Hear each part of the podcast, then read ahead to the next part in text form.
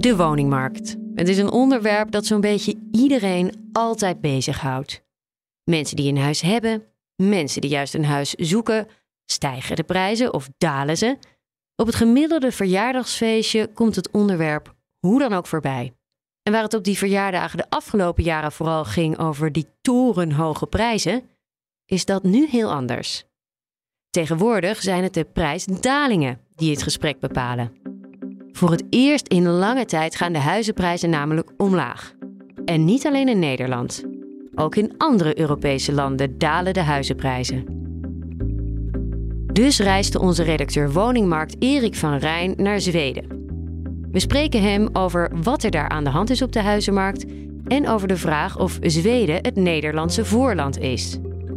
En je hoort van Peter Boelhouwer. Hij is hoogleraar woningmarkt in Delft. Mijn naam is Elfanie Toulaar en dit is De Week Voorbij, de weekendpodcast van het FD.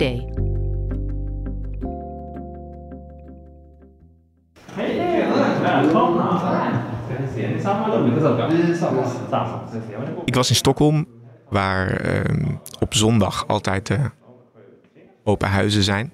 Ik was in de wijk Östermalm. Dat is een wijk op een paar meter haltes uh, van het uh, Centraal Station in, in, in Stockholm.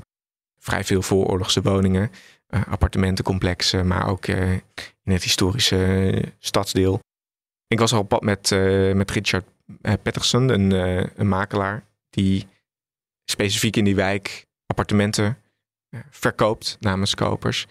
En ik, ik heb daar tot mijn verbazing best wel veel huizenzoekers ontmoet. De afgelopen maanden is er natuurlijk een vrij veel verhalen geweest over de huizenmarkt die in Zweden helemaal op zijn gat zou liggen. Maar er waren best wel veel geïnteresseerden. Dus je komt daar um, uh, bij een appartement en dan is het eigenlijk uh, van 60 vierkante meter, visraten parketvloer, natuurlijk de typische Zweedse uh, designmeubels die je nog wel, die je nog wel ziet. Um, en dan is het eigenlijk een, best wel een beetje drommen. Het was anders bij een andere woning waar er veel minder kijkers kwamen. Een huis van, van de 19e eeuw. Ja, en daar zag je eigenlijk, omdat de woning ook een stuk duurder was, dat er toch wat minder interesse is ge geweest. Omdat ja, duurdere woningen gewoon wat minder in trek zijn nu in Zweden. Dit is mijn collega Erik van Rijn. Hij reisde dus naar Zweden en volgde daar een makelaar tijdens een open huizendag in Stockholm.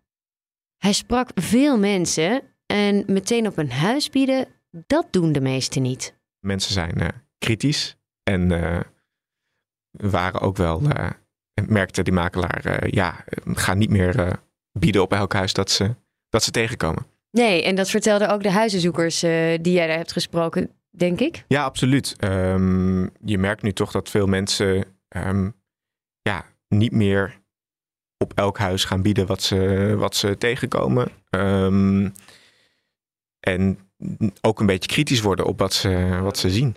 It was quite a contrast between um, the fancy facade and um, a little bit less uh, fancy, um, what do you call it, stair? The inner place. The inner place. Inner place, yeah. Uh, yeah. Um, but um, I guess this is um, how it is in these, mm -hmm. this area. Ja. Wat was het voor wijk waar je was? Ik was in, uh, in Östermalm. Dat is een wijk in, uh, redelijk in het centrum van, van Stockholm. Een wijk waar de huisprijzen de afgelopen jaren flink, uh, flink omlaag zijn gegaan. Nadat ze de, de, de flink omhoog zijn gegaan. en ja, en het is echt zo'n zo'n typisch zo'n wijk waar, waar veel jonge mensen ja, op zoek willen gaan naar kleine appartementen. Je hebt, in, je hebt daar gewoon veel, redelijk veel kleine appartementen. 60 vierkante meter. En die worden, die worden verkocht. En dat gaat tegen prijzen die ja, we in Amsterdam eigenlijk nog steeds alleen maar kenden op de, op de top. Echt de top, top van de, van, van de markt. Zoals? Nou ja, het appartement waar ik was, uh, was voor iets ongek. Iets van vijf, vijf ton stond dat te koop. Um, en dan heb je het over een vierkante meterprijs van 8.500 euro.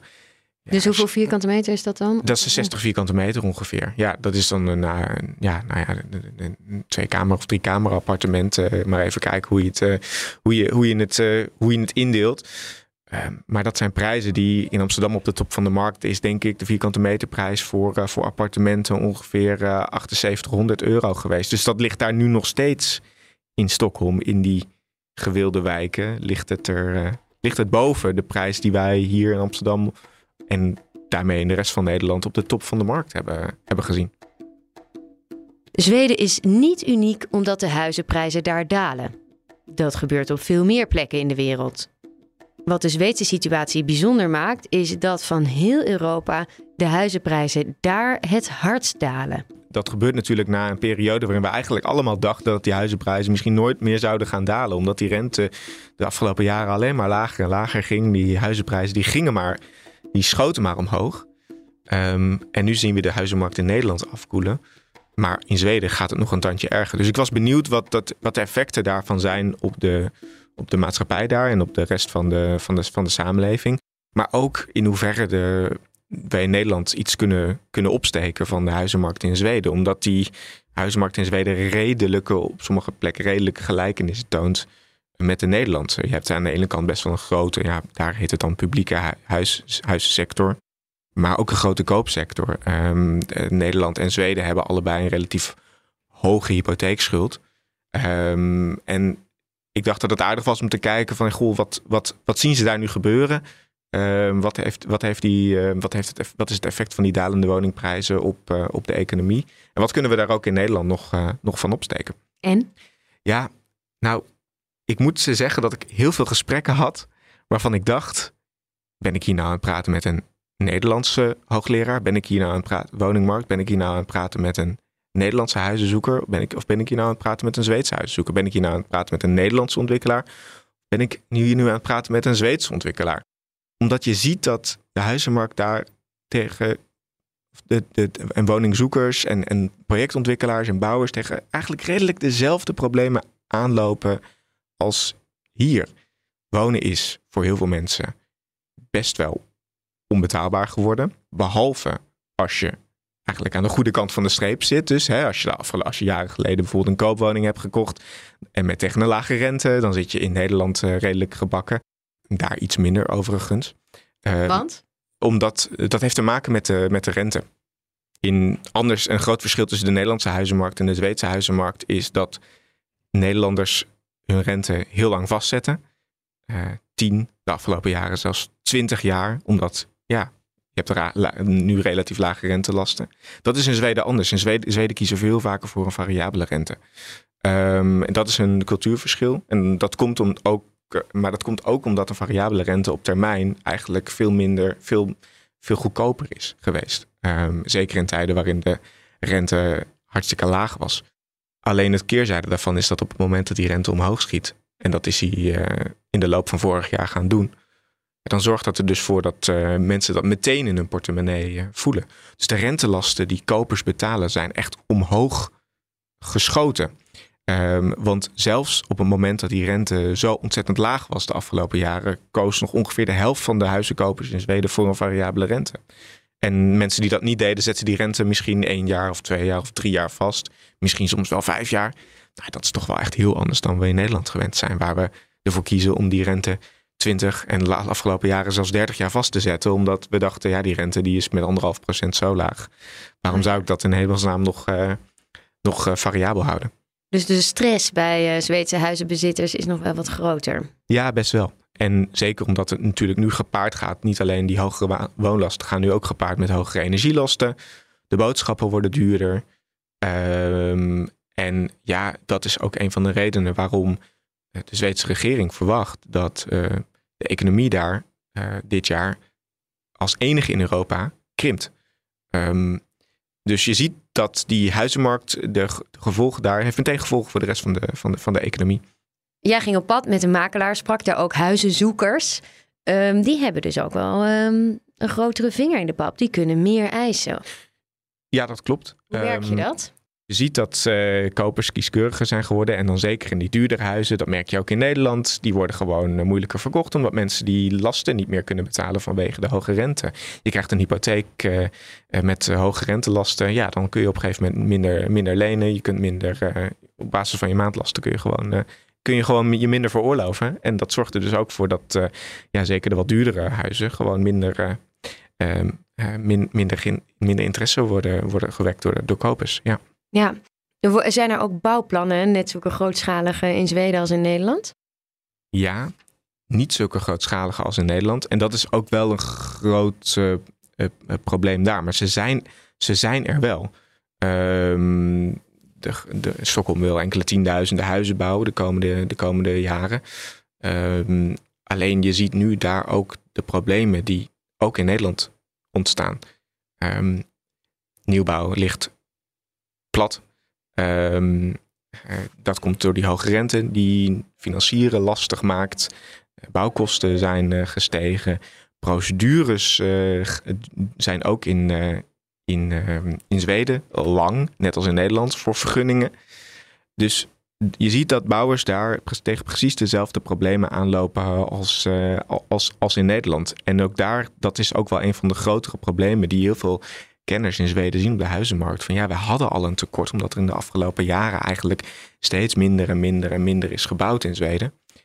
Um, en ja, dat zal de komende, dat zal de komende tijd, als, als dit zo blijft, dan in de economische tijd is nu gekeerd, dan zal, dat, dan zal dat blijven. En wordt dat probleem op die woningmarkt ook niet niet echt, uh, verbetert dat niet echt. Nee, en zijn ze op zoek naar oplossingen of zijn er nog interessante manieren om dat dan toch uit het slop te trekken? Nou ja, kijk, eigenlijk, eigenlijk is dat op dit moment, heb ik daar weinig oplossingen voor gehoord. Een van de dingen die er wordt gedaan is in Zweden, en dat, je ziet daar precies dezelfde reflex als in Nederland, is kijken naar bijvoorbeeld flexwoningen.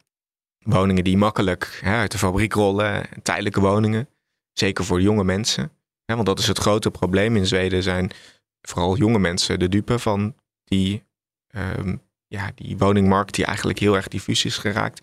Als je een woning koopt, dan ben je, dan ben je eigenlijk binnen. Hè? Um, en in Zweden heb je een grote publieke huursector. Mm -hmm. die anders is dan de sociale sector in Nederland. Want hier hebben we inkomensgrenzen. Dus we kunnen hier kunnen we eigenlijk um, is niet iedereen welkom in die, in die sociale huursector tot een bepaalde inkomensgrens. Maar dat heb je in Zweden niet. En het gevolg daarvan is dat je enorme lange wachtlijsten hebt. Scheefwonen.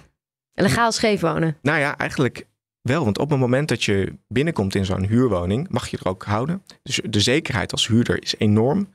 Zweden heeft best wel een grote huursector. En dan betaal je hele redelijke prijzen. Kom je niet binnen, dan ben je dus overgeleverd aan de ene kant de koopsector. Of aan de andere kant een sector die eigenlijk de onderverhuursector is. Je kunt in Zweden je appartement, als je er zelf niet gebruik van maakt, onderverhuren. En dat gaat tegen marktprijzen. Dus dan kom je in een situatie waarin je voor een appartement in de reguliere huursector van de publieke huisvesters pak een beet 800 euro betaalt voor een, eh, voor een klein appartement in de, in de stad. Maar voor markthuren 1600 euro omgerekend. Prijzen die we ook in Nederland zien natuurlijk in de vrije sector. En dat is het grote probleem op dit moment voor heel veel jonge mensen die bijvoorbeeld van buiten komen, die komen studeren in Stockholm of uh, uh, op een of andere manier richting de stad trekken, die nieuw zijn op een bepaalde plek, die achteraan moeten sluiten in de wachtrij. Ja, die hebben dus en geen vermogen hebben. Die hebben het op dit moment erg moeilijk om een, om een plek te, te vinden. En daarvoor hebben ze dus nu die uh, ook flexwoningen bedacht, zoals je dat ook ziet in Nederland, om juist veredelde zeecontainers. Die, nou ja, inderdaad, om die, om die, om die doelgroep toch een woning te, te bieden. Maar dat is ook weer tijdelijk, dus daar moet je dan op een gegeven moment ook weer uit. Um, en je kunt je natuurlijk afvragen of dat een soort structurele oplossing is voor het probleem dat er, dat er nu is. Feit is wel dat uh, jonge mensen in Zweden langer thuis zijn gaan wonen. De leeftijd waarop uh, mensen uit huis gaan is uh, sinds de jaren 90 gegroeid van uh, 18 jaar naar 24. Met pieken afgelopen jaren tot zelfs 27 jaar. Ja. Dus de effecten merk daarvan van de woningmarkt die eigenlijk vast is gelopen, merk je wel. Ook de Nederlandse woningmarkt is vastgelopen. Toch is Zweden niet de ultieme glazen bol om de toekomst van de huizenprijzen hier te voorspellen. Om naar de Nederlandse situatie te kijken hebben we Peter Boelhouwer uitgenodigd. Hij is hoogleraar woningmarkt aan de TU Delft. Eerst vertelt hij hoe de prijs van een woning hier in Nederland nou bepaald wordt. Wat je ziet uh, door de tijd heen is dat woningprijzen en, uh, en hypotheekrentes heel sterk aan elkaar gekoppeld zijn. Eigenlijk leencapaciteit en, uh, en woningprijzen. Maar goed, leencapaciteit speelt de rente een hele belangrijke rol in. Naast natuurlijk de normen die ja, de financiën, de middelen en de organen moeten, moeten toepassen. Uh, en je inkomen. Dus dat speelt ook mee. Dus die, die, en wat voor normen zijn dat dan? Nou, je hebt hypothecaire gedragscode. En die wordt door het ministerie van Financiën ieder jaar vastgesteld. En die ligt ook ten grondslag aan de nationale hypotheekgarantie. Maar die moeten de banken ook hanteren. En die gaan ervan uit dat je, als je een laag inkomen hebt, dan kun je ongeveer 18% maximaal van je bruto inkomen aan woonlasten uitgeven. Dat loopt op naar zo'n 35% voor de hoogste inkomensgroepen. En dat is de cap. Dus of je nou drie of vier ton verdient, dat maakt dan niet meer uit. Maar meer hypotheek krijg je gewoon niet. Dus ja, dat bepaalt toch wel een beetje je spankracht uh, op de koopmarkt. Voor wie zijn deze uh, ontwikkelingen nou een voordeel? Nou, voor Vroeg de huurder. Bijna niemand. Nee, dit is, niet, dit is geen vrolijk nieuws. Je zou zeggen, voor de starter is het goed nieuws, hè, want de woningprijzen dalen wat. Maar ja, als je vervolgens uh, veel minder kan lenen, dan schiet je daar natuurlijk weinig mee op. En zeker niet als je dan je lasten ook nog eens 50% hoger worden. En dus de prijzen zijn pak een beetje met 6, 7% gedaald. Maar ja, als je dan eh, veel meer aan uh, eh, 50% meer aan woonlasten kwijt bent. Nou is dat bruto, hè? je hebt ook nog wat renteaftrek, dus pak een beetje 30% netto meer kwijt. Is dat natuurlijk niet echt voordelig. Uh, voor mensen die hun huis willen verkopen, die krijgen er gewoon minder voor terug. Daarvoor kan het dan nog wel een voordeeltje zijn. Hè? Dat je zegt van, nou oké, ik, ik neem mijn huidige hypotheek mee. En ik wil naar dat dure uh, jaren 30 huis van uh, weet ik hoeveel, een paar ton. Mm -hmm. Dat wordt dan wat goedkoper en dan wordt, komt er iets binnen bereikt. Dat zou nog kunnen.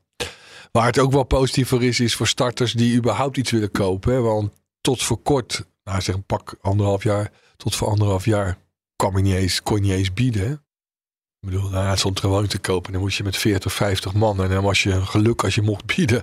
Ja, nu is die krapte is wel iets minder geworden. Ook nog steeds wel krap hoor, die woningmarkt. Zit op uh, de laatste keer op 3, uit mijn hoofd 3,9 geloof ik. Of 3,1. Een van de twee. Maar dat is in ieder geval heel krap.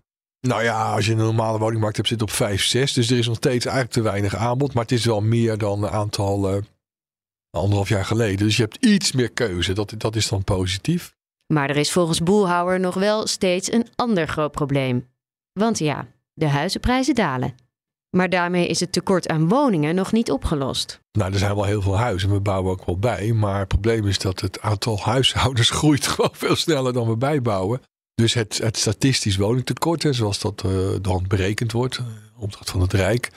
Ja, dat zie je. In de coronatijd was het eventjes minder, maar dat zie je nu weer, weer oplopen. En de verwachting is ook dat dat verder gaat oplopen. Het is nou, nu ruim 300.000. Nou, dat gaat de komende paar jaar naar de 400.000. En ja, dan is de hoop dat we dan die 100.000 woningen gaan toevoegen. Dat we die migratie wat onder controle krijgen. En dan kan het, ja, dat tekort kan wat, uh, kan wat gaan dalen. Maar voorlopig ja, gaat dat helemaal niet gebeuren. Gaat dat alleen maar oplopen. Nou, je hebt natuurlijk ook gezien dat de laatste paar jaar hebben heel veel uh, particuliere verhuurders hebben woningen gekocht. En nog meer, dat is nog groter, dat verschijnsel als mensen, dat noemen we keep to let, mensen die een nieuw huis gekocht hebben, die gingen dan een oude huis verhuren. Nou, dat buy-to-let en dat keep-to-let, dat gaat de komende tijd echt wel afnemen. Omdat je de belasting uh, wordt veranderd. En je gaat aanzienlijk meer belasting betalen. Dus de verwachting is dat veel van die verhuurders, als die woningen vrijkomen, ze wel weer gaan verkopen. Dus dan krijg je ook weer wat meer aanbod voor kopers, voor koopstarters. Nadeel is weer dat als jij bijvoorbeeld zo'n stad als Amsterdam, waar we hier zijn, als je daar naar binnen wil, ja, is vaak dat middensegment huur is vaak de enige optie die je hebt. En die woningen, ja, die worden, gaan dus echt qua aantallen afnemen. Dus je komt zo'n stad straks gewoon niet meer in. Dat is het risico. En Boelhouwer heeft nog een zorg als het gaat om de woningmarkt. Het grootste probleem zit hem voor de nieuwbouw. Hè? Dus we willen graag nieuwe huizen bouwen. En uh, ja, als die rente oploopt, dat betekent dat de, ja, het ook veel lastiger wordt om, om die huizen af te zetten. Je ziet nu al een beetje een koperstaking in dat dure nieuwbouwsegment. Ja, de bouwkosten lopen ook op daardoor. Hè, ook door het materiaalschaarste overigens. En je ziet dat beleggers, hè, die, die hebben ook een hoger rendement nodig met die hoge rentes. Dus, dus, dus het, de nieuwbouwproductie staat nu onder druk. En, en die gaat ook de komende jaren dalen. Terwijl we meer woningen willen bouwen. We hebben, vorig jaar hebben we 63.000 bouwvergunningen afgegeven. Ja, als je 100.000 woningen wil bouwen, dan moet je meer dan 100.000 bouwvergunningen afgeven. Want niet alles gaat gebouwd worden. Dus dat is gewoon veel te laag. En dat staat nou ja, ook door stikstof en natuurlijk staat het ook onder druk wat. Maar ja, dus die rente, die bouwkosten. Dus dat maakt dat we nieuwe, minder nieuwe woningen komen. En dat betekent dat in principe de schaarste gaat toenemen. En dus op, in potentie ook de druk en de prijzen daardoor ook hoger zijn dan, dan in een normale situatie het geval zou zijn. Klinkt niet echt wel hoopgevend. Nee, dat is niet hoopgevend. Nee. Nee, en hoe zit dat met verschillen per regio? Je zei net al van in, in, de, hoge, in de grote steden, uh, zoals Amsterdam bijvoorbeeld, dalen de prijzen het hardst. Harder dan in bijvoorbeeld Zeeland of Groningen, waar ze nog stijgen. Betekent dat dat de regionale verschillen kleiner worden? Ja, die worden dan wat kleiner. Zie je nu ook al gebeuren. Die zijn overigens wel heel groot geworden. Ja, dus dat is dan toch niet Ik erg? sprak laatst een, een kennis, die had een, eh, een familielid, die had een vrijstaande huis in Drenthe met geloof ik 600 vierkante meter voor eh 420.000 euro gekocht. Nou, koop, Lekker. ja, daar koop je hier een appartementje voor, hè? een klein appartementje. Dus nee, er zijn enorme verschillen ontstaan. En wat je ook de laatste vier jaar ziet, dat is wel heel interessant. Ook in de statistiek zie je dat er, dat, de- dat noemen we hè, de binnenlandse migratie.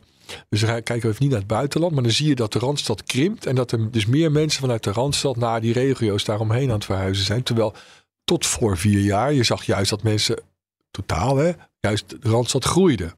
Dus dan zie je echt wel een omslag. En zeker ook met dat eh, thuiswerken is het natuurlijk ook makkelijker geworden. Als je natuurlijk, eh, ja, als je twee of drie dagen in de week naar de Randstad moet, dan kan je natuurlijk de rest van de dagen mooi eh, op je vrijstaande boerderij in het oosten gaan zitten. Ik ken best wat mensen die dat hebben gedaan, ja. Klopt, en dat is toegenomen. Net zo goed als je bijvoorbeeld, je ziet ook dat mensen vanuit hier uit Amsterdam de laatste jaren meer naar Rotterdam zijn getrokken. Ook vanwege dat prijsverschil. Je hebt natuurlijk die snelle treinverbinding. Nou, wil je hoogstedelijk wonen, kan dat ook heel, heel aardig in Rotterdam. Dus dan, ja, dan zie je daar eh, verschuivingen optreden. En dat zie je dus ook tussen de Randstad en de rest van Nederland. En nou, dat, dat maakt dat, onder andere die, die prijsverschillen maken dat natuurlijk. Hè. Dus dat, eh, maar normaal gesproken bij die, ontwik- bij die prijzen zie je dat eh, die, die, die grote steden, die, die, die, die, overdrukgebieden, daar stijgen ze het hardste. En dalen ze ook weer het hardste. En, en, en dat gaat ook als eerste gaat dat gebeuren. Dus, dus die zijn het meest conjunctuurgevoelig altijd. Het blijft spannend dus.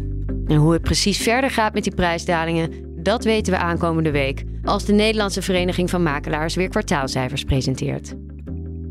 Dit was hem voor deze week. Dankjewel voor het luisteren. Natuurlijk vind je in onze app al het laatste nieuws over de woningmarkt en ander vastgoed. Ik ben te vinden op Twitter, Elfanie. En je kunt ons ook altijd mailen, podcast.fd.nl. We vinden het heel leuk om van mensen te horen. Redactie en montage van deze podcast was in handen van Yilda Bijboer en Lisa van der Velde. De muziek is gemaakt door Visionair Ordinaire. Een heel fijn weekend en graag tot volgende week.